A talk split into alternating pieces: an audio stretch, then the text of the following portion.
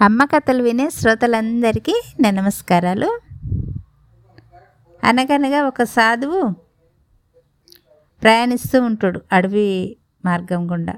ప్రయాణిస్తూ ప్రయాణిస్తూ ఒక చెట్టు నీడన చాలా ఎండగా ఉందని నడిచి నడిచి కాళ్ళు అలసిపోయేసరికల్లా ఆ చెట్టు నీడన కూర్చుంటాడు. కూర్చోగానే ఒళ్ళంతా ముచ్చెమటలు పట్టేస్తాయి. ఎండకు నడిచి నడిచి నీడకొచ్చేసరికి.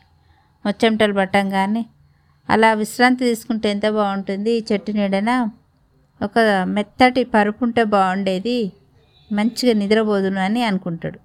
అనుకున్న వెంటనే అక్కడ మంచి పరుపు అడవుంటుంది అనమాట చెట్టు నీడని ప్రత్యక్షమవుతుంది సాధువుకు తెలియదు. కల్పవృక్షం కింద నేను పడుకున్నా అని అలా భగవంతుని ప్రార్థించంగానే ఆ కల్పవృక్షం కదా చక్కగా అనుకున్న పరుపు వచ్చేస్తుంది. ఆ పరుపు మీద పడుకుంటాడు.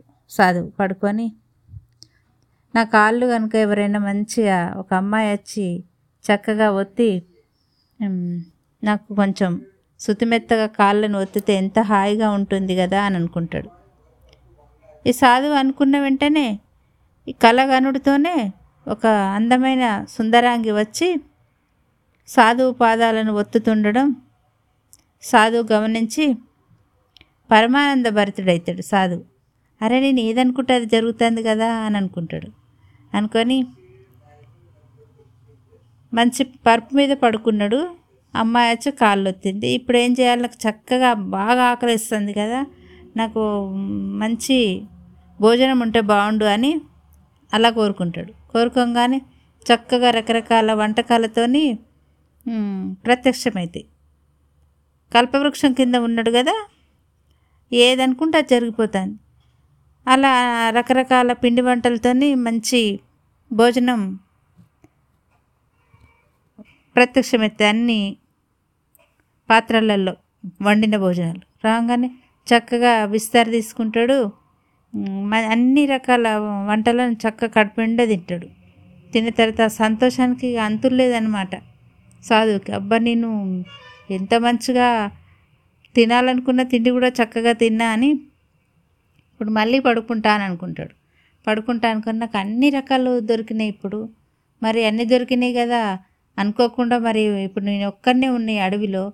ఎవరు లేరు. మరి ఒకవేళ పెద్ద పూలు వచ్చి- వచ్చి నన్ను ఏమన్నా తింటదా ఏంది అని అను అనుకుంటాడు.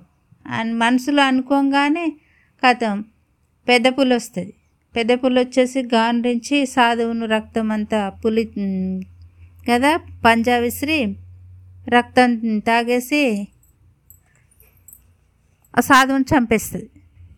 చంపేయగానే అప్పుడు అనుకుంటాడు అరే నేను చనిపోకముందు పెద్ద పుల్లు కనపడంగానే సాధువుకైతే అసలు గుండెలు పులిని చూడంగానే అప్పుడే సగం ప్రాణం చచ్చిపోతుంది. పులి మీద పడి మొత్తం చంపేస్తుంది. ఈ కథలోని నీతి ఏంటనంటే దేవుడిని మనం ఏదైనా కోరుకునేటప్పుడు మంచి ఉంటుంది చెడు ఉంటుంది. మంచిని మాత్రమే కోరుకోవాలి చెడుని కోరుకోవద్దని నీతి